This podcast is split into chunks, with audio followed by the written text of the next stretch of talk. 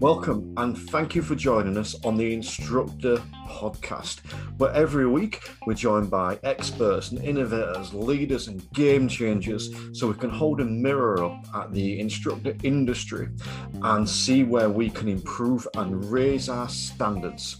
So, if you're ready, we'll make a start. So, thanks for joining us today on this first ever instructor podcast episode.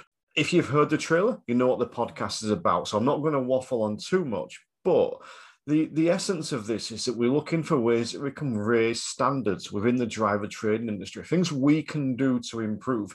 Now, some of these topics will be a little bit controversial because there's a lot of people that disagree with them.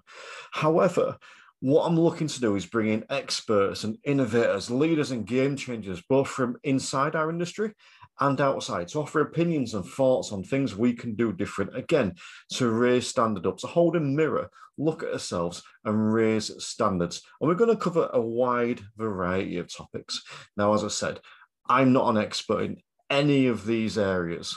However, I know some people that are and they're going to be joining us. Now, we're joined today by Bob Morton. Now, Bob's been in the industry for decades and he's a coaching specialist. He's a very successful coach and he's coming in to share his wisdom on coaching.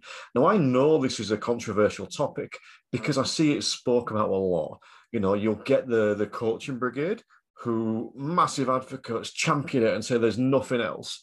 You'll also get the other people that are completely against it, who want to remain as instructors and dictate and tell people what to do. I think what this episode is aimed at is more the people in the middle, the ones that are maybe looking to a change and looking to improve. So let's make a start and let's listen to Bob and listen to his insights.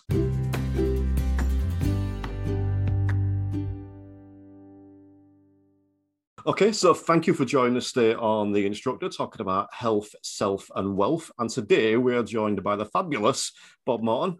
How are you doing, Bob? All okay? No, the fabulous Bob Morton. What an intro that is. The fabulous wow. Bob Morton. Well, speaking of, in- speaking of introductions, um, I debated for a while as to whether to actually introduce my guests and talk a bit about their background or whether to let you guys introduce yourself.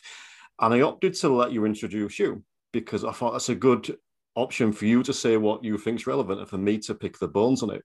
Um, what I've got you to talk about today is coaching primarily. So if you just tell us a little bit about your background, your journey to where you are now, and actually kind of what you're doing now. Oh, okay, cool. Well, good morning, good morning, or good afternoon, or whatever time it is in the world where you are. Hello. The um, my name is Bob Morton. Um, became an ADI um, 1989 on a training license. Qualified in 1990. Um, ran a well, worked with a small driving school. Uh, then had a school of my own. Joined LDC, Learner Driving Centres, in 1991 uh, as an instructor. Became team leader, instructor trainer, trainer, trainer, so on and so forth. Ended up as director of training. So been with LDC for 30 years.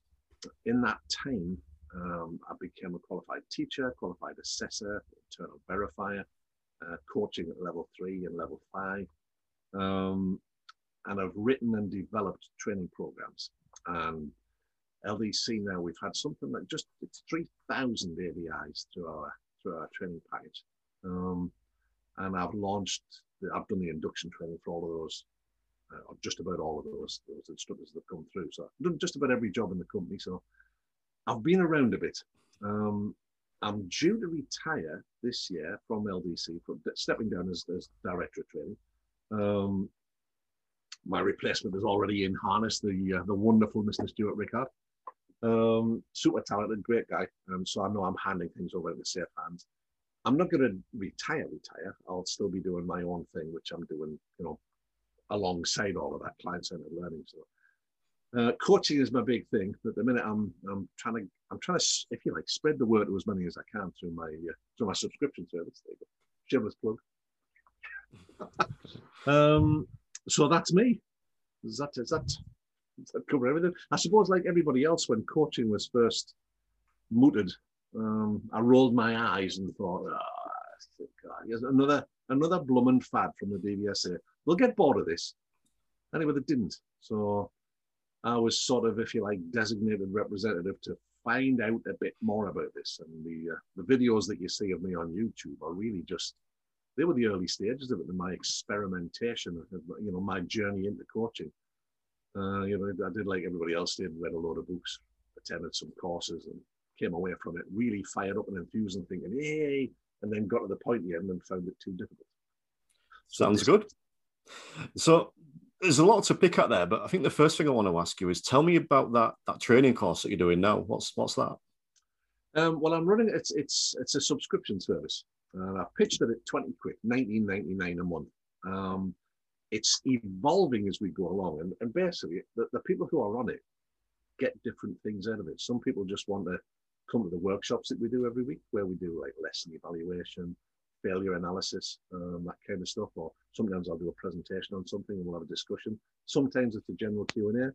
Other people just want the online content that sits behind it. If they just want to, you know, have a refresher for, for standard, check at 19.99 a month. Think, well, why not? I'll give it a punt. If it's no good, I'll bail out. If you don't like it, you get your money back. Um, so some people want it just because it gives them extra access to me. They can just ask questions and ask. So I'm it's becoming lots of different things, which isn't what I thought it would. But it's it's as with everything, you know, it, it sort of builds a life of its own. So it's you can either have it as, or you can take all of those things. so it doesn't matter whether you're a brand new PDI or whether you're a vastly experienced ADI. There is something in there for you, from getting through part two and part three right to the other end, gaining your ORDIT qualification. So the the program is designed to be all things to all people. Sounds good. Um, I think before we move into the coaching side of that, there is one more question I want to ask you because you spoke about you've been doing this since 1989. Can you remember when you passed your driving test, your actual driving test? September 1973. So a few years ago.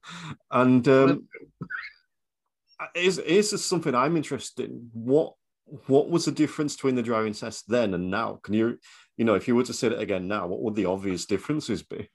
Well, uh, obviously I sat my motorbike test at the same time. But the, the, the main difference, uh, I'll start with I'll start with the motorbike test.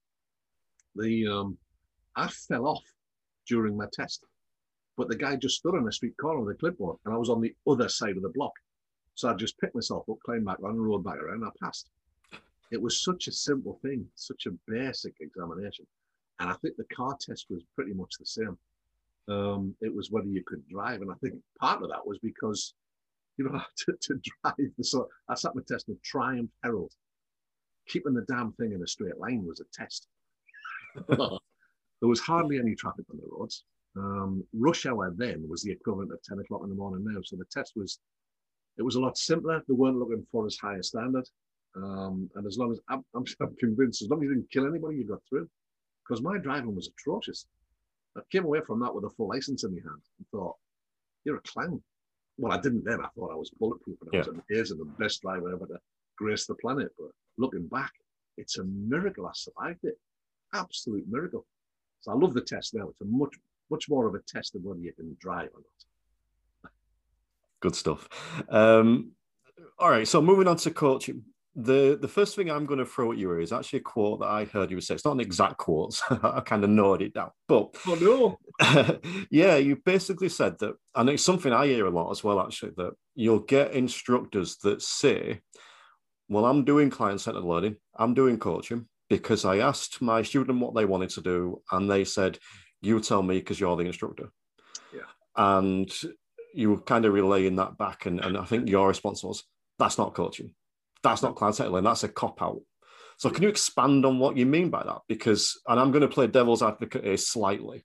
Yeah. There will be people that think it's coaching because, you, or client centered learning because the client has said, you tell me. So that, you know, there's that side of it. So what, you know, can you expand on that a little bit? I can, I can. It's, it's, it's not going to be a short or a simple answer. That's, that's, good. Yeah. So we have, I mean, it cuts to the heart of what it's about. The when it first came in, the DVSA talked all the time about coaching, and coaching was going to 2010.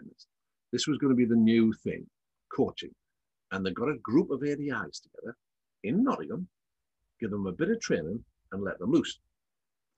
Um, unsurprisingly, you know, these guys were because coaching is really free form and generally performed by people who don't know what the subject is. They're just asking questions to help the person they're dealing with come, come up with the answer. It was a bit free form. So lesson number two, what do you want to do today? Fast moving roundabouts. Oh, right. Well, let's have a go at that. Let's see what happens. Well, it's no surprise that some dodgy stuff happens. Um, uh, so it was in the hands of the wrong people. Then, of course, the Hermes Project uh, um, announced their final report, and there was a piece of video that was with it. And I'm convinced this was the, the, the turning point for the DVSA. And there's a bit in it there where the instructor says, Right, listen, hey, we've got to get back to the office. Um, maybe I should drive. No, no, no. I tell you what, you drive. But um, hey, come on, crack on, hurry up. Come on, spit spot, spit spot. The pupil then goes to run through a stop line or a stop sign, and the instructor has to hit the brake. There then follows a lovely coaching conversation about what can be learned from that. But the DVSA will have looked at that and gone, whoa, no, no, no, no, no, no, no. You have willfully put somebody into a dodgy situation, and everything that we do is about not putting people into dodgy situations. Our job is to manage the risk. So I think at that point, I went, we're not keen on this coaching malarkey. What we need is something in between. Hence the term client-centered learning. Was, was and that's that's my theory. I don't know how, how true that is. I don't, I don't know, but I'm convinced. Um, so that's where we've got you have to identify the pupil's learning goals and needs. But if you just let them do whatever they want, the examiner's going to crush you and go, you shouldn't have done that. But in a pure coaching sense, you would say, well, okay, what's the advantages? What's the disadvantages? What's our options? What's the way forward? Right, let's execute that and see what happens. Because you're not the expert. So the, the trouble comes when we enter a safety critical environment. You cannot let people just do whatever they want. Um, nor can you, on the other end of the scale, just let people, oh, well, I just want to carry on doing this. Yeah, but you're not going to learn anything from it. Yeah, but that's what I want to do. So it's a bit of a cop out. And it's something that we we need to get ourselves over as an industry. It isn't just about letting the learner do whatever they want to do. We have an externally moderated test. So as a as a team, we have to decide how are we going to meet all this criteria? What order should we do this criteria in? What level of help will you need from me? How will we determine what level of help? And if you look at the part three form, that's what it's about. The first line says, did the trainer identify the pupil's learning goals and needs? Now, if you if you've done 20 minutes, I had somebody fail just, you know, not that long ago. They did a 20 minute segment on independent driving, which went unbelievably well. They pull over, have a little bit of a chat. So what do you want to do now? Or can we just do more of the same? And of course, the, the, the candidate said, yeah, all right then. At the end, they were massively criticized by the examiner. So what did you do that for? You were done with that. Why didn't you move it on or at least set a bigger challenge? He said, but that's what my people wanted to do. So I'm being client centered. No, you're not. It's your job then as the driver training professional to say, well, we've done that now. We need to be moving on. So either I need to give you less help, you need to set more of a challenge, or we're binning that and moving on to something else. So it's you know, I hear it, and sometimes people are being client-centered, but so I don't want to diss people who say that, but it, that we've got to really think about, well, who are we serving here? Are they really being helped?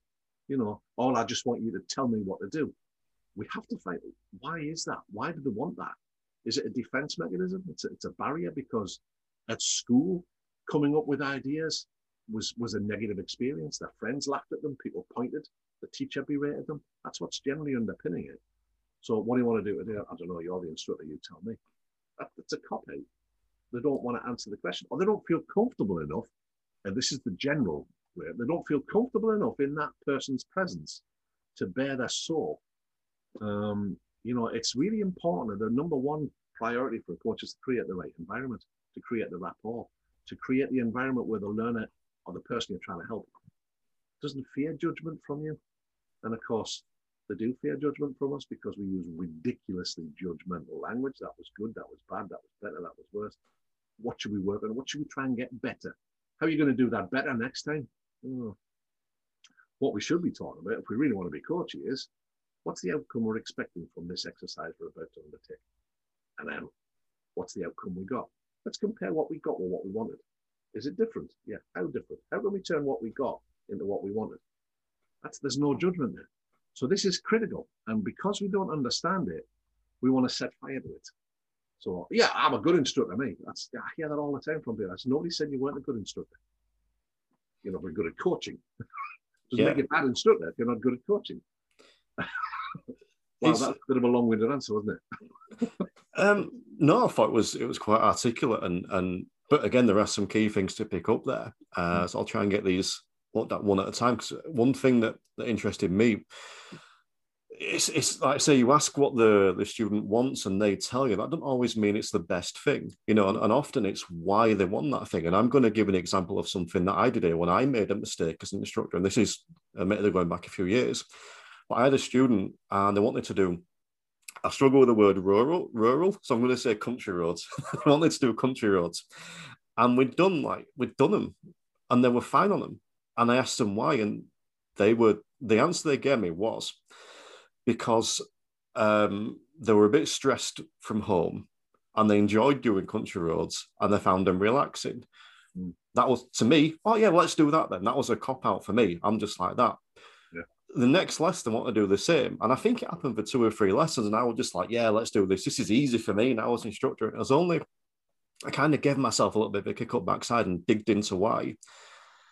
And the reason why they wanted to keep doing these country roads was because in their head, the next thing they were going to do was roundabouts. And they were scared of roundabouts. Right. So it was nothing to do with I mean, there probably was an element of the, the stress there as well at home and them enjoying country roads because it is a nice drive. But it was the fear of the next thing. And it was only by actually delving into that and asking why that you get that.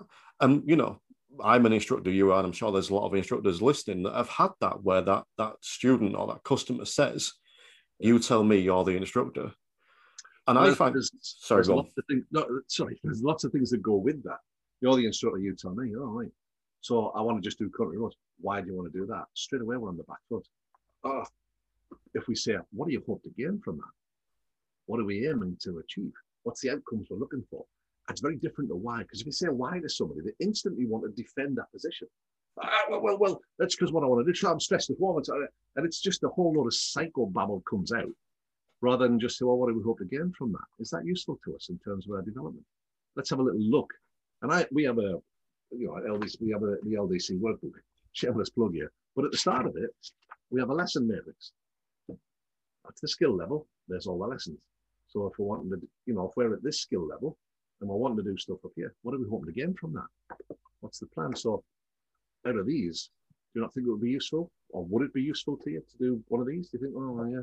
Or I might say, okay, so we've got to here. Here's the rest of our program. Let's have a chat about what order we're going to do these things in. What makes you place it in that order? Is there something that made you prefer that over that? If so, what? So I'm never using why. I'm never putting them on the rack. It took me the longest time to learn this. And like I said, when I look back at those early videos now on the YouTube stuff, like, oh my God, you know. So what we did was I, we tried to force the thing by tying my hands, no instruction allowed. And I was as clumsy as hell. I was all over the place. And I used to just throw back at the learner. What do you think? What do you think? And much to my amazement, the learning really started to happen very quickly. And I was forced to admit, not at the time, because I wouldn't, because I I'm a good instructor, me. Afterwards, I, I was forced to realize that my instruction actually was getting in the way. I was preventing learning happening by superimposing my way of doing it onto somebody else. Because we learn, because we, we create synapses in our brain. It's our map of the world. When we compare what we know with this new information, learning happens. If somebody superimposes there, so there's a myriad of connections in our brain, billions of these connections, and every human being on the planet, that connection map is is radically different. So if I use my map and try and force them learning on somebody else, it's never going to work. Not as effectively as it would if they search for the thing. So I always want my questioning to start conversations. Why isn't the conversation started? Um, you know, I'll, I'll, i this a, technique that I use if I'm stuck for something to say, or if I can't find my way through it without judgment, I'll say, "Well, that's interesting. What made you say that? What made you do that? What makes you think that?" I'm never saying why, uh, or I'll go, "Oh, tell me more about that." I've yet to meet somebody who goes, "No, I'm not telling you anything," because it's a real opener. It's it's a rapport creating question, um, but it's it's our questioning needs to be about trying to understand what they understand.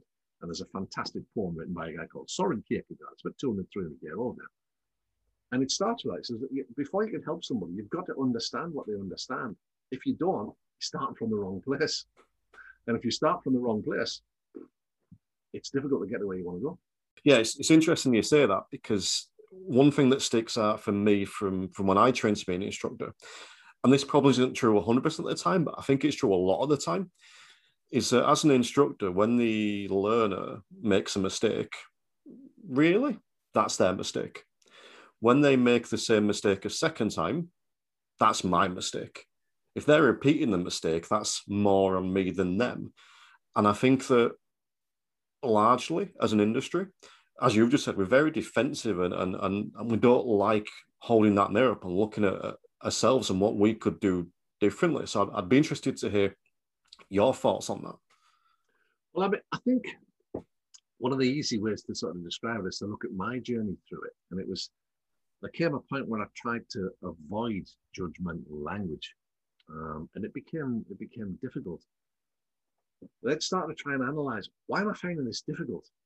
And it's because I was raised in the industry by the DVSA on that all part three test. And the old test was based upon the examiner pretending to be a learner driver and making mistakes or faults, as they were called.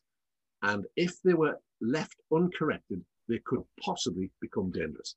Your job was to find it and fix it. So you had to find the fault, you had to analyze the fault, and then you had to put some remedial action in place. So that's how we're trained. We're trained in a fault-based world, and that everything's around that. You've made a mistake there. This is why that's a problem. Here's how you're going to fix it. I'm going to talk you through it. Then I'm going to prompt you. Then you're going to have a go on your own. So it's the old educational way of doing things. And it's very difficult when you've been in that world where it's all about finding the faults and fixing the faults. I think, you know, when you, when you, you start reading stuff about you've got to remove judgmental language. You can't say a fault. You can't say a mistake. Well, how the hell else am I supposed to help them to learn? And you know, so well, the will. No, no. How can they learn? You know, it's impossible if I've not taught them how to do it. That was another strand.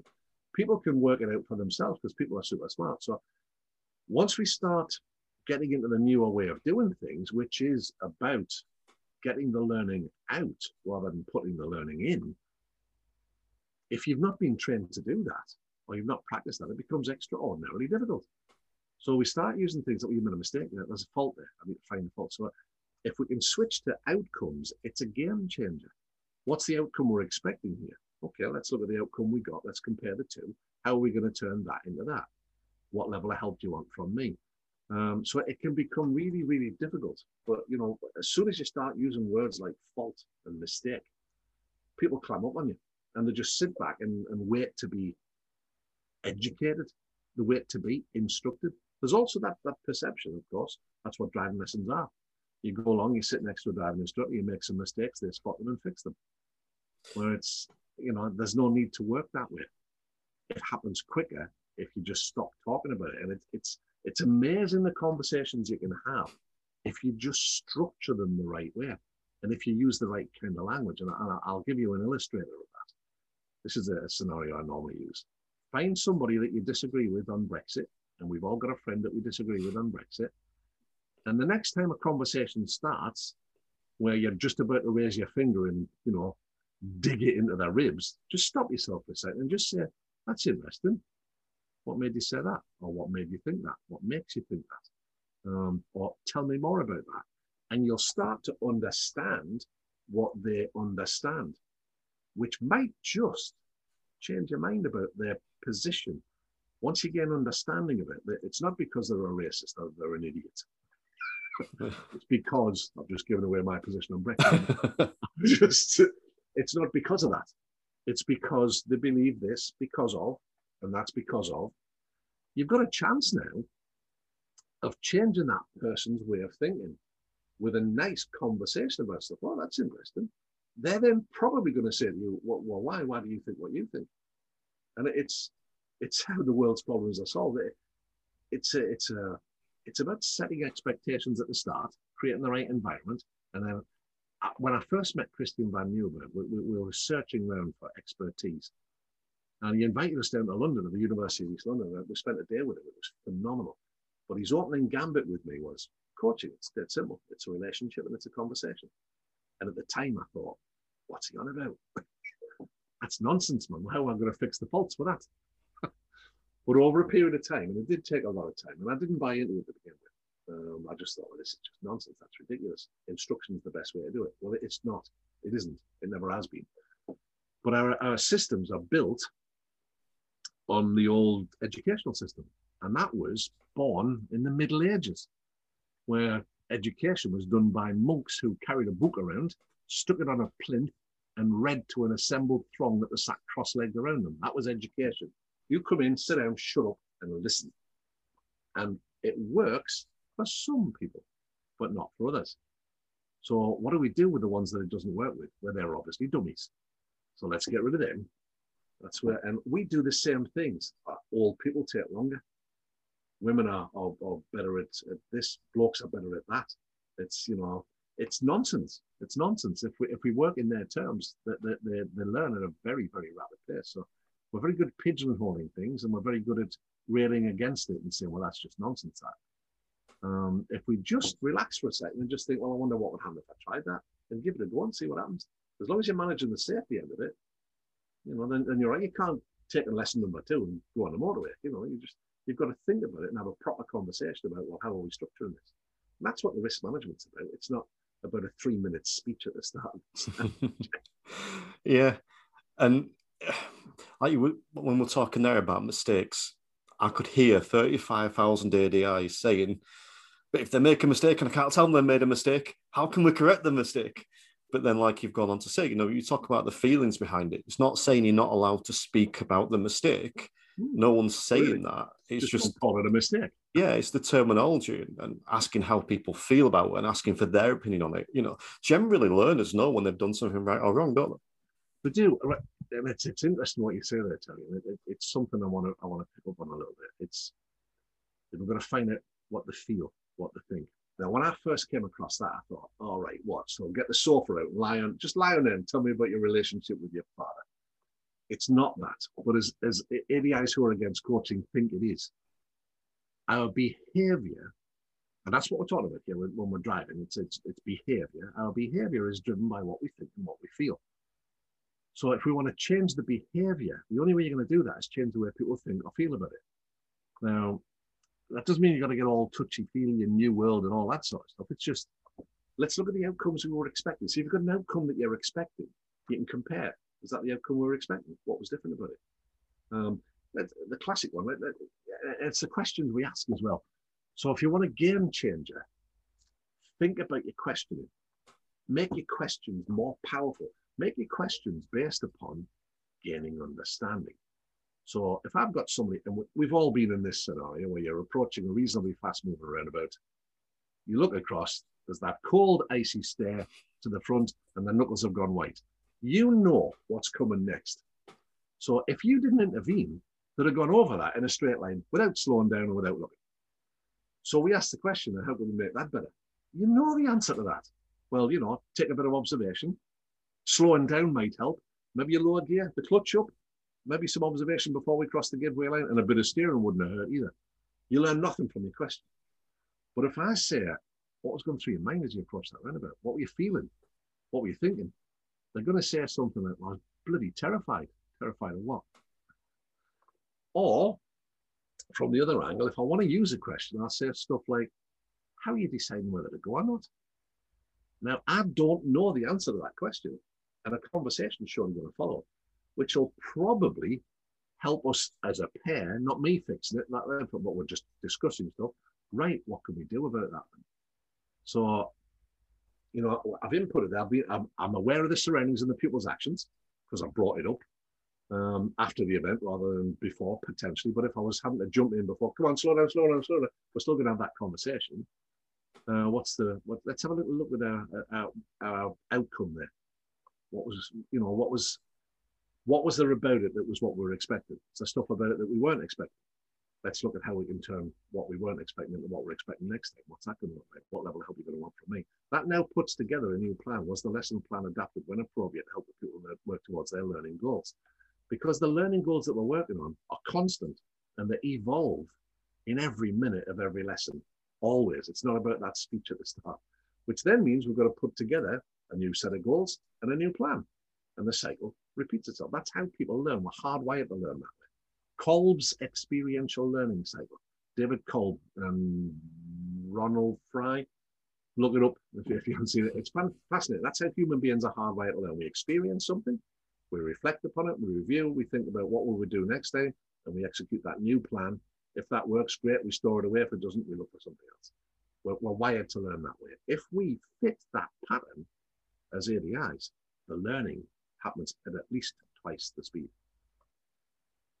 yeah. Another long-winded answer. no, but they're all useful because I think what you've kind of touched on there, almost inadvertently, is is is a difference between attitude and skill. Mm. You know, and and that's something I I run a, a, Facebook group for my my learners, and it's something I talk about a lot in there. In I'll get people on their first lesson, and I'll I'll ask them, what have your friends told you? What have your parents told you? Or what are you worried about? And the number of people that say hill starts, mm. and we'll do a hill start, and, and generally the people that are worried about hill starts will struggle with hill starts. The people that aren't worried about them won't struggle. So I would say a lot of the time driving isn't even a skill issue the skill is at times, or a lot of times, is relatively straightforward. Absolutely. It's the attitude. It's the attitude of the car behind you at a roundabout being too close or beeping. So you're then trying to pull out into an unsafe space because you think you should go. Or the attitude of mum and dad saying you learn to drive when you pass your test. Ah, oh God, yeah, that old chestnut, yeah. And it's but the problem is it's actually true. Because what we do is we get we get herded towards a test and we get through it and then we start learning different ways of doing things. And that's what they're talking about. You gain experience. But what we need to do is to take them through a whole series of structured experiences and conversations following them that help them evaluate the outcomes of their efforts and hardwire their way of doing things into their map of the world inside their head. Because it was their idea, they were involved in the conversation and they can see the merits of it, they're not going to change the way they do it. And I see people 20 years later, after passing their test, they come to me for part two training sometimes, and they haven't got mastery of the clutch. And they'll tell you, oh, I don't like junctions, I don't like this. I don't. It's, not, it's not junctions that learner drivers don't like for the ADIs out there that think it is that way. It's stopping and starting they don't like, and they'll do anything but stop. Yeah. How many of you have got learner drivers that'll do anything but stop? That's clutch control. Because what we do is, because we think that's the way we do it, we, we spend 10 minutes, 15 minutes, half an hour, whatever, on clutch control, and then we're out on the real roads. If we haven't got clutch mastery, you should not be on the main road. You should be nowhere near it. That learner needs to understand how to control that car at varying speeds on different gradients. And the only way they're going to do that is by a series of experimentation and working out what works for them. Um, and all we need to say is, okay, what's our what we're going to do this time? If they say to us, well, okay, here's some options. And this is the way to get yourself into coaching. What do you want to do? I don't know. Well, here's some options. Choose one of those. All right, I think I'd like to have a go at that. Eventually, when you're staying, what do you want to do? Changes from I don't know to what's my options? And then what's my options changes to I've been thinking about this. What I'd like to do is. That's when you know you've got it. What I'd really want from this session. For most of my training now, and there's, there's none of them recorded yet, there will be once we're allowed back out, hopefully next week um, or the week after um, I'm going to record some because all I do now is that when somebody gets in, just what's the plan today? And they've got detailed plans because they know it is their processor and they're excited about making plans because they know they're going to develop quickly and they know that they don't need me. I'm a facilitator of learning. I'm there to ask questions to pose different scenarios to them, perhaps, and to help them evaluate the outcomes. I am, of course, also, I do have a different hat to wear, a safety hat where I will intervene if I need to, if we're going to, you know, impact on somebody's safety.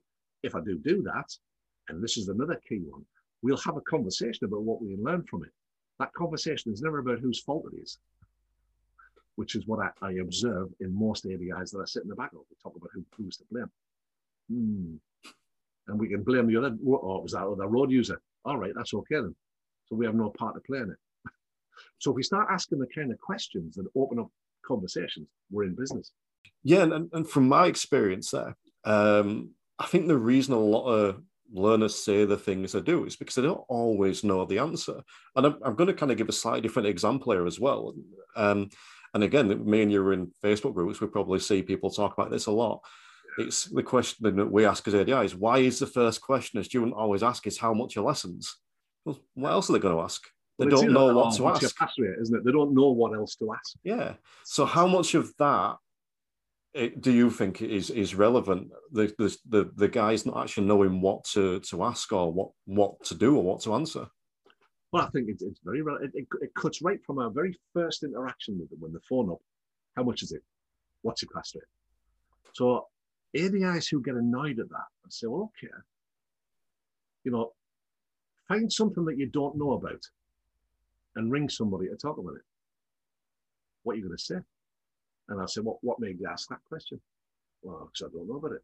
Right, okay. So now do you see where the learner's at? All right. So through that little interaction, getting them to think, you know, look at it from a different angle. All right, now I've got a bit of understanding about why the learner would ask that. So whose responsibility is it to manage that conversation? Who has the expertise? Oh, it's me. Right, okay. So next time somebody says to you, how much is it? Could you answer that a different way? Now, if they say to me, I don't know, the classic answer, I'd say, well, here's some options go away and try some of those. And then the next time we come back, which one of those options work best for you? So, oh yeah, I'm going to do that all the time. Have you thought of any other ways you could do that? So I'm just through a conversation, and this is what we need to do all the way through with the learners. Most of them are 17. They haven't got a lot of life experience. They've got a lot of knowledge inside them. They've got 17 years of experience and stuff. But what else are you going to ask a driving instructor? You know, what grade are you? They don't know about the grading system. Are you on a training license or are you on a green badge? They don't know about that either. How long you been doing the job? That seems a little too forward. Are you any good? They're not going to ask that, are they? you know, I'm thinking of having driving lessons. You're not shit, you are? Nobody's going to ask that, are they? So they ask the one thing they can ask. Well, how much is it? So, you know, I'm, I'm generally more expensive than the people around me. So they'll say, how much is it? Well, I can answer that question, but let me find out a little bit more about you first. Are the lessons for you? Do you have any experience? Because that will have an impact on how many lessons it's going to take. I could probably cobble you a deal together based on your experience and the number of lessons you're going to need. So let me try and find out a little bit more about you. And then the conversations about them, already they're starting to buy in. I'm not just going, oh God, not this question again. And I'll never pick the phone up and go, hello. The people who complain about their learners asking stupid questions generally don't answer the phone very well. So where are we now? It's five to 12. So if some, if I pick the phone up now, I go, good morning. You're through to Bob. How can I help? So they now know they're through to the right place. Um, so it's, it's important, you know, how can I help you? Uh, so we ask the right questions. And people are saying to me, well, how much is it? Well, what's the cheapest you found so far? And around here, it's generally 20 quid. So if you want lessons with me, it's 35. What? So, well, okay, do you want cheap or do you want good value? Because they're not looking for cheap, they're looking for good value. I say, well, my batting average to test is 22. So if you want to multiply 35 by 22, okay, your average instructor takes 47 hours to test. So if you want to multiply 47 by 20, all right. So, and then of course, I say, well, what if I don't make it in 22? Well, I'll train for free. What if this happens? What if, what if I'm not happy with it? Give me your money back. Everything I do, no quibble money back guarantee. You don't like what I've done, just shout out. I've never been shafted yet. I'm not saying that I'm not going to be, but I haven't so far. Um, and if somebody does think that it wasn't worthwhile, I'll give them give them their money back and look for a lesson for me to learn. So it's all in the, the questioning we ask it, and that runs right through, not just answering the phone, but during lessons. You know, the classic scenarios. You know, too close to park cars. Yeah, you're close to park cars again. Oh, bugger. Ah, yep. You're close to these cars again how much room should we leave between us and the parked car? Oh, it's it's um, oh, hang on, it's oh, it's a meter, isn't it? Yeah. Come on, you did it on your theory. Yeah, yeah, it's a meter. Yeah. Was that a meter? I think so. And then, come on, a bit further, a bit further, a bit further. That's it. That's where you need to be. See that windscreen wiper? Line that up with the side of the car. Use the edges of the cars as the curb and do, do all that. And then inevitably, they start drifting back towards it. Or the cut the right hand corner you've cut the corner again. Oh, God.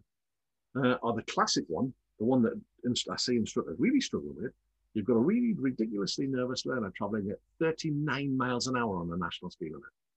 And you say, well, why are you traveling at this speed? I feel safe. I feel safe at this speed. How many times have you heard that? Um, so we say, well, come on, go a bit faster, a bit faster. Come on, we need to get up, we need to get up to speed a bit faster. And you go up in one mile an hour increments to about 49 and stick there for a long time. So the change in the question we ask, why is that happening? Now, if you say to them, why are you doing that? Well, they're going to back off and defend themselves. But if I say, so 39, so tell me about the speed you've chosen there. You think that's the right speed to travel at? I do. What are you basing that on? Because I feel safe. Okay, how many cars have overtaken us? All of them. Okay, look at the guy behind us now. Tell me what's going on in his mind now. He looks angry. Hmm, looks impatient, isn't he? Is he going to get the overtake right now that he's impatient, or will that impact on his judgment? Hmm, probably will. Have we contributed to that? And the little light bulb goes on. Oh crap, yeah. So by traveling at this speed, you're actually contributing to being unsafe, aren't you? All oh, right, okay. So the jump goes from 39 to 60 then. Or I might say, should we try 60? I've got your back. You can't come to any harm while I'm exit. Should we try 60 and see how that feels? And they tend to go bang straight to it. Somebody cutting the right hand corner. I can bang on and on and on and on all day, putting my map of the world on top of theirs and hoping that they're going to align somehow. But if I just say, how are you deciding when to turn? So it's uh, uh, it's all about finding the why. You know, and even if we go right back to them prices, it's why do you think that's expensive? You know, you don't have to ask that question, but there's a reason why they think that 30, 40 pound, whatever you charge now, there's a reason why that they think that's expensive. And, and part of the reason I raised that question was that was actually quite um, uh, a telling moment for me a few years back when I changed the way I answered questions like that. And I can't remember what made me change the way, but people would ask for prices. I'd tell them my prices, and then they'd moan about it. I'd say, right, we'll go somewhere else. And you know, and then I changed the way that I actually answered that question and, and told them why it's that price and explained, right, well, this is what you'd have to pay overall. You know, kind of went through it, and I started getting, I wouldn't say more customers, but more of the customers that would have said no, because they were buying into me. They weren't just seeing a price; they were seeing me. And then the second thing that I found as a big benefit to that was when they came to lessons, because I'd been conversing with them, they felt like a, a, a trust already, almost like they knew me a little bit. Yeah. Because the port of call for an ADI generally is to go onto Facebook and bitch about them. These bloody pupils coming in and ringing me up. And so, well, hang on a minute. Let's let's have a little look at what's happening here. So this is happening here. So is it them? Is it you? Let's have a little look at what's going on. Um, other ADIs aren't having that problem. Why do you think that is? Well, they've got different, they live in a different area. They've got better pupils there. So if we can turn the finger of blame, because if once if the finger of blame is pointing at the learner, there's nothing to learn. If the finger of blame instantly points backwards at yourself, that's a game changer, big style. So you're going to think, well, did I contribute to that? Could I have done that a different way? How else could I have done that? What other options are available to me? And then trying one or two of them. And as you say, you get that more of a bond from the word go. And they see that you're interested in them. So I ask people, did you sound interested in the people? What do you mean? Well, tell me, show me how you answer the phone. Well, hello. So straight off, they're thinking, is this the driving school? Another another classic one, you know. Hello, is that the driving school? Yes, it is. Uh, uh, uh, do you do lessons? That's a classic one. And ADIs get annoyed about it. Well, what they don't know what to say, so they're just blurting stuff out. So if I say, "It's afternoon now," good afternoon, you through to Bob, ADI at Client Centered Learning. How can I help you today? Now we know. Now ADIs don't like that because I think it sounds American and cheesy. And I always finish every call with, "Thanks for the call." Yeah. Even if they're not going to buy from me, I say, "Thanks for your custom," or "Thanks for your inquiry." And I make a list of how many inquiries I get. And my aim is to have 100% conversion rate. I want all of my inquiries to become customers. If they don't, that's my fault because that person on the other end of the phone is looking to spend that money on driving lessons. If they don't buy them with me, that is my fault, pure and simple. Once we learn that lesson, it's a game changer. But it's not easy to go on Facebook and complain about them. Yeah. I think what you've mentioned a couple of times throughout here is talking about a learn for us as instructors. Mm. And I think that's massive. I think that, and again, I'll, this is me being honest. When I first started, I'd often put the blinkers down. You know, the it's their fault. They're they're not picking up quickly because they're just a slow learner. Well, yeah. there may be an element of that. We can't hide from the fact that some people do pick up quicker than others. It's, it's human nature. However, I'm the one largely in charge of that. And every lesson now, when I, slight tangent, when I first started, I would make my lessons as close together as I possibly could. I wanted to get my day over with, day done, get home, tea on, whatever. I soon changed that and started making the gap between lessons a little bit longer because I wanted a little bit of time to reflect on that lesson and then prepare for the next lesson. So rather than having 10 or 15 minutes, I now up it to 45 to an hour.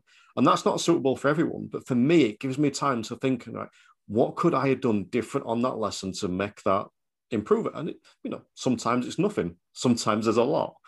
But I do think that we have to hold a mirror up to his own teaching, his own instructing, his own coaching at times and think, what could we have done different?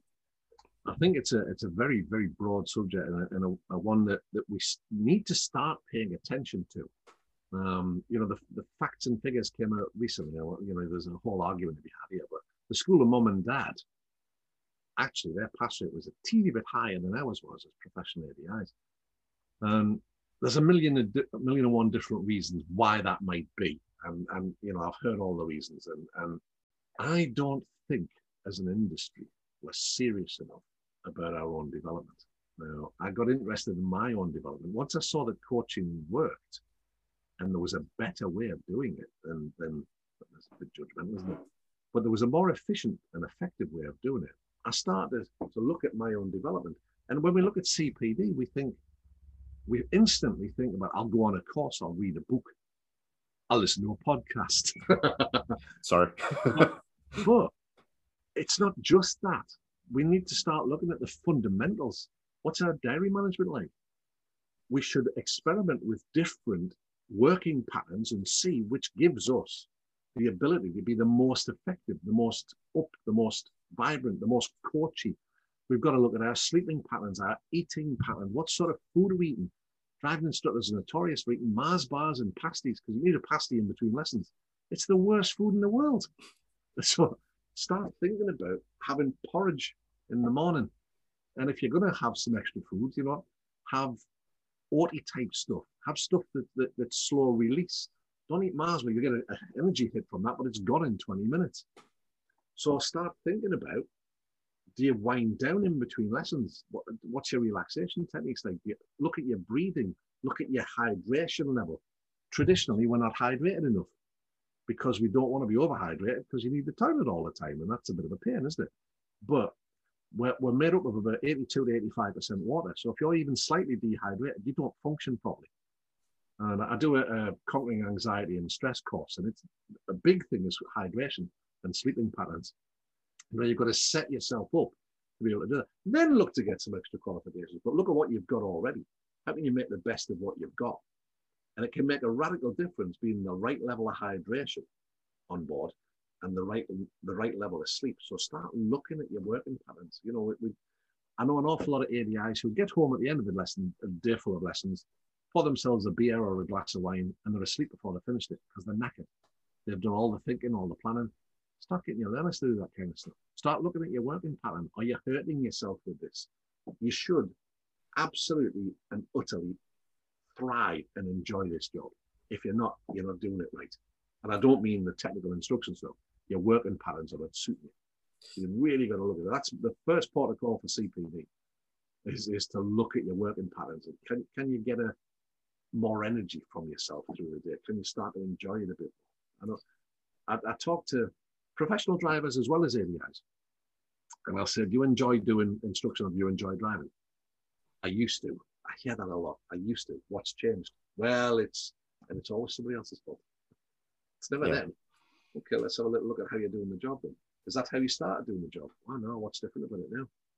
Oh, I've crammed extra less than we weren't there now. What's that bringing you? What's the benefits? What's the disadvantages? Um, so it's it's really thinking a bit broader and a bit wider.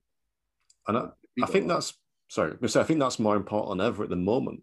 With lessons about to resume again, with uh, the the backlog of tests and the, the I mean, we're all feeling it now. We're all getting those messages. Can you start me? Can you start? My instructor can't take me to test. Can you take me? You know, we're all getting those now. It's it's so tempting to to make what is it? Make hay while the sun shines. I'll get all of these lessons in, but you know, it's gonna have an impact. And I think it's it's important as an industry that we. I'm not saying don't do an extra few hours. I'm saying it's important as an industry to to manage that diary correctly now and and not to think let's do 60 hours just to try and get the money back up well i think what we need to do is we need to practice what we preach and yes there's going to be a, a huge glut of work but we need to look at the part three form and draw some parallels with what you, what's going to be different when we go back to work are you going to just do the same as you did before but do more hours in a day end up burnt out and then feeling a little bit about the job again a little while or are you going to set yourself some goals I want to try and enjoy the job more. Right. How are we going to do that? Let's have a little look at your working pattern. Okay, there's going to be extra demand. How are you going to deal with that demand?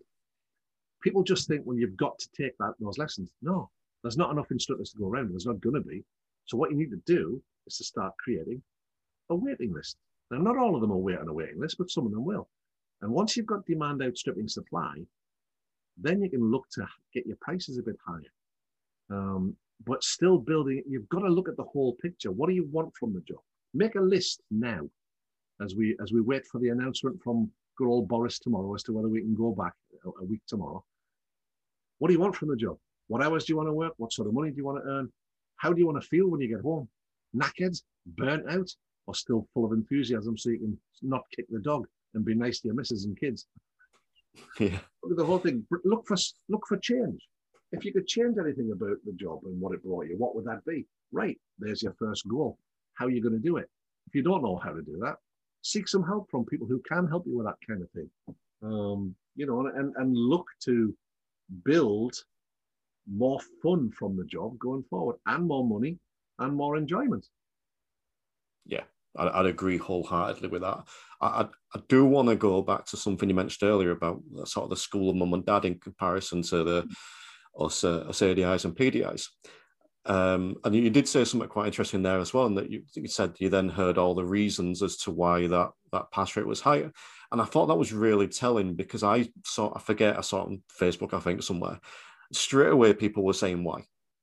No one was saying, "All right, what can we do different?" Absolutely. It was like ninety percent of people were saying, "Oh, well, it's because of this, and it's because of this." And yeah, there are going to be mitigating factors. No one's saying that every ADI is a bit bad ADI and that the school of mum and dad is perfect. Far from it, yeah. And and from my opinion, I know I've said this to you before. From my opinion, I do think a large part of that is the number of hours you do with mum and dad, as opposed to the number of hours you do just on lessons. However, that's still an excuse from me. Yeah. That's still my go-to excuse. Well, let's let's have a little look at what's happening during those hours with mom and dad. I would venture the opinion that for the most part, they're left to work stuff out for themselves. Yeah. When they're with the ADIs, for the most part, they're being told what to do and told what to think. We learn when we make connections. We experience things, we reflect, we do. School of mom and dad, generally, not always. I'm, you know, I'm not.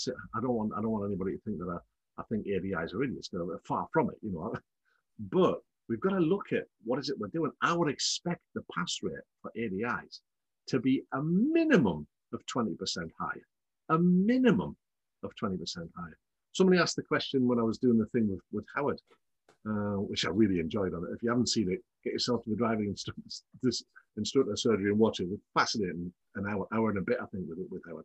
Somebody asked the question, why is the pass rate so low? I don't know, what, what's your pass rate? why, is, why is yours low? If we all work on getting our pass rate high, but we don't, because it's somebody else's fault. Well, they took the test on a Thursday. Well, that's that examiner. That examiner doesn't like me. I hear this all the time. Nobody ever stops and thinks, well, hang on a minute. What can I do about that? What's my options? What could I try to see if I can make a difference? But we point the finger of blame somewhere else because it's convenient, because then we don't have to think about it. You know, and, and it's it's tied in with the whole the whole approach we have where instructor knows best and it's just a case of a one-way lecture and then you know gradually passing the responsibility to them where, where we're the last bastion of telling people what to do. the rest of education and training has moved on, and we need to catch it up quick because that's so old hat. It's frightening. And if, I mean, you don't know how to do it, it you know, just because you're not coaching doesn't make you a bad person. We're just maybe a little bit scared to dip our toes in the water. We go to a course, we read a book, we try it, and it doesn't really work very well. You've got to persist. It's hard, but it's worth it. Yeah, and I think from my perspective, the role of an ADI has changed. Mm. I think it has. It, it used to be an instructor. Yeah. We're still called instructors, but I don't believe it's an instructor anymore. I mean, I'm just, I might lose some people here, but just to use a football analogy, Alan Shearer, brilliant striker in his day. He don't get in Liverpool team today. He don't get in Man City team today. It's a different role. And I think that the role of the ADI is changing a similar way. It has become a coach. And you're someone that works with a lot of ADIs, PDIs, connect that has done over the years. The like I say, you've got your training courses, you've got your group, you, you connect with different ADIs and PDIs every day. How do you think the uptake to coaching is met? How much resistance is there? How much welcoming is there from sort of? I know you can't speak mm. for everyone, but from what no. from what you see. Well, well, first, I'm going to take exception with Alan Shearer. I'll, I'll hear no ill of Alan Shearer getting anywhere in the world for the next thousand years. How Away. He will not. nothing said against the Lord God, Alan Shearer. However, um, shit manager. But so it's it's back to what we are talking about earlier, isn't it? Really, it's it's the unknown. We're, we're not familiar with it. We're, we're I was going to say we're scared of it. I suppose we are a little bit. Um, and it seems a little foreign and it just seems to jar against everything that we, we, we should be doing. Um, and it, it, it hurts us because you're not going to use all that knowledge and skill that you've developed most of the time. So we feel a bit devalued. I remember feeling this when I was, I was, you know, in the early stages when I was getting into it, and I getting to the end of lessons and thinking, I don't really feel like I've done anything there um, and thinking that oh that wasn't really right. How do I you know I, I, I couldn't justify charging the money then. It, it's there. There are a million and one different reasons, and I, I've heard them all. I've, I've had something like three and a half thousand people through my standards check workshops uh, over the years. And it's the same thing all the time. Well, you can't do that with my pupils. And I used to say, yeah, yeah, you're probably right. Yeah, yeah. I don't say that now. I throw down the challenge. I say, well, I'll tell you what, I'll bet you the next pound you make against the next 10,000 that I do, that if you give me 15 to 20 minutes with that person, I can open them up. Because people don't want, people want to be coached. They don't realize it, but we're hardwired to work this way. If we ask the right, if we create the right environment and we ask the right questions. Now, I'm sure I'm going to get burned one of these times where I'm going to meet somebody who's so conditioned by life that that it doesn't work. I had a, I'll come back A guy called George. Interesting experience. I'll come back to remind me if I forget. So I see resistance, and it's mostly fear-based. We don't understand it, so we want to set fire to it. Um, but what I can promise you is, if you just allow yourself to get into it, you will have the most wonderful time because the, the effects of it go way beyond the environment in the car. For a lot of these people, it's the first time somebody has genuinely, genuinely been interested in what they have to say and wrapped everything about them. It gives them a feeling of being special, um, that their opinion matters. And they start to see that, well, hang on a minute. Um, I've seen this so many times now. I'm worth more than the world thinks I am. And then the reality, I'm worth more than I thought I was. I am actually quite smart. I can do. Bobby Joe Turner, the first girl I was doing this with, I made such a mess of it. Videos. I look back now, those videos made me cringe. But it was a journey into learning about it. And On the journey back from test, I was wasting 20, 25 minutes at the start of every lesson just trying to get going. She's had 22 hours and 40 minutes, most of which I've wasted. And she's done it on her own. She says to me, I'm not as stupid as people think I am. That's what makes you say that. This is on the journey. What's up, up on there on YouTube. She said, Well, I've, I've, done this myself. You've done it yourself, have you? She went, Yeah. I ask you a question. You just say, well, What do you think? So, yeah, I've worked it out on my own. She said, In fact, I've got a friend who's learned to be a driving instructor, and I've told him it's dead easy, just don't answer people's questions. Now, from the mouths of babes and innocents, now she learned all that mostly on her own because my hands were tied because no instructions. So it, I look back on it now and say, so she realizes from this that I had a conversation with her. I said, You want to come back and do Pass Plus? No, I don't need it. That's what I mean. So I've downloaded the curriculum off the internet and I've taught myself to do it. Like I did when I was learning to drive, you know. It's the insurance is going to be any cheaper, so there's no point. Thanks though, Bob. So I'm like, what? So she said something absolutely fascinating to me. I says, Well, how have you been then? said, It's changed my life. That's what do you mean? Said, You know what I, I said to you that I wasn't as stupid as people thought I was? Yeah. She said, Well, I realized something. I wasn't as stupid as I had come to believe I was. Yeah. If you tell somebody often enough that they're shit, they'll start believing it. So she realized that that was not the case for her and she was worth a bit more. And her life has changed dramatically. And as a young kid, that you see me teaching on the YouTube channel called Dean comes to me with a real attitude. Five lessons later, his attitude is radically different. Just because I've engaged with him in a way that nobody else has up to that point. Uh, for many reasons, but it, it, it is a story that I use. So it's there is another way of doing it, and it takes time and it takes persistence and it takes effort, but the rewards are huge because not only will they start feeling good about themselves, you'll start feeling good about yourself too. And you, your, your version of self, your self worth will grow as a, as a consequence of it. It's a fascinating thing. I'm going to play devil's advocate again because uh, again, I can hear ten thousand. no, um, I can hear ten thousand ADIs back in my head, all wanting to ask a similar question, I suppose. Hmm. Like you mentioned there about the the student that was saying she's taught herself everything. From my, I think that when you say that, you're going to divide people into. Hmm. There'll be a section of ADIs and PDIs that are like, well, that's good. And then there'll be the other section which are like, hear the don't quite hear it the same way. What sure. they hear is you're not allowed to say anything. You're not allowed to ever instruct. You're not allowed to ever give an answer. You've always got to make them find it yourself. There, there is that that difficulty, and, and I have seen that from people who, who I've engaged with, and then they go away and think, well, you, you can't give an answer, and you can't instruct. I've never at any point say that because sometimes you need to, especially as you're building your skills. It's, it's I can't remember the last time I had to give instruction, but that's because I've got better at coaching. But if you need to instruct, instruct. And there's nothing wrong with instruction because that can form part of a wider coaching process. Okay, I've talked you through that now. Let's have a little look at what we've learned from it. Nothing wrong with that at all. So I'm not saying you can't do that. And and there are people who think that coaching is just leaving people alone and letting them, you know, get on with it. No. We have an active role because we're in a safety critical environment. And the level of instruction you, you use would be commensurate with the level of risk that you're in. Or if you can't create the scenario where I'm just instruct. That's that's fine. Just work on doing more coaching next time. That's nothing wrong with that at all. And I'm not saying that that you know instruction is the work of the Antichrist because it's not. But you've got to get from being an instructor to being a coach, and there's not a circuit breaker to pop in your head to turn the instruction off. So it's a long process, but it's worth the journey. It's all finding a balance. It is. It is. So I suppose the last big question I want to ask you and I'm going to ask everyone this that comes on the show. Mm. If you were to give one tip, just one, one piece of advice to ADIs across the UK now, to something they could change, something they could improve on, what one tip or piece of advice would you offer? Learn to use silence.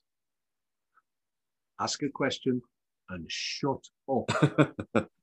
Do not, under any circumstances, as long as it's not safety critical. So you ask a question, and the only person who's allowed to break the silence is the learner. If they're being quiet, they're just thinking. But what we do is we think, oh, they're struggling there. So we ask a supplementary question to try and give a bit more clarity. If you've asked a bad question, just accept it and just let the silence do its work. But we then see that there's still nothing coming, so we ask a third question to give a bit of a hint. And then a fourth question to lead them to the answer that you're looking for. Ask a question and remain silent. The learner breaks the silence. You will learn more by being quiet. You'll learn more using your ears than you will using your mouth. So get into that habit. And if you're not getting much from it, turn the finger of blame upon yourself and think, well, that was clearly a bad question. I like it. Different one next time it'll you'll reap the rewards. I promise you. I like it. So, um, as we bring this to a close, I will be putting all your uh, links for Facebook and your course and whatnot in the show notes. But is there anything that you want to promote? Where can people find you? That's jolly decent of you all been. uh, people can find me at client-centeredlearning.co.uk. Um, if you look on the store there, there are links to all the stuff that I do. Um, if you're not sure about it, drop me an email, bob at client centered learning. I'll answer any questions that you want. If you try it and you don't like it, money back. Um, I'm gagging to get out in the car uh, to do some training. I've, I've been office bound for a year now. So I'm, I'm, so if you're going for your part two, your part three, and you want some help, be happy to do so. Look me up, drop me some questions. Um, Client Centered Learning on Facebook is my group, or the Driving Instructor Circuit. There we go. That's all the shameless plugs out the way, isn't it? I think so. I know you're on YouTube as well. That's where I first discovered oh, yeah, you. yeah, of course, yeah. Um, no, so thank you for your time today. It's been brilliant having you on, picking your brains and, and I've hearing your it. thoughts. Good stuff. Um, yeah, and we might get you back on for season two to uh, to dive in something else in a bit more depth as well. As if somebody hasn't assassinated me in the meantime. right. Well, thanks for today, Bob, and uh, and best of luck for when lessons come back.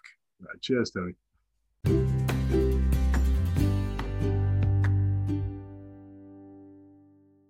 Thank you to Bob Morton there. I'm sure you'll all agree that was fascinating. It's really beneficial for me to be able to pick the brain of someone with the expertise that Bob has. And if I can find that interesting, I'm sure there'll be a lot of people out there that do.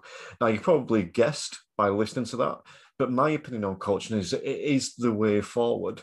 And I do think that those of you that are resistant, I hope there's some of you that have got like a, a fresh impetus, a fresh idea around it from this.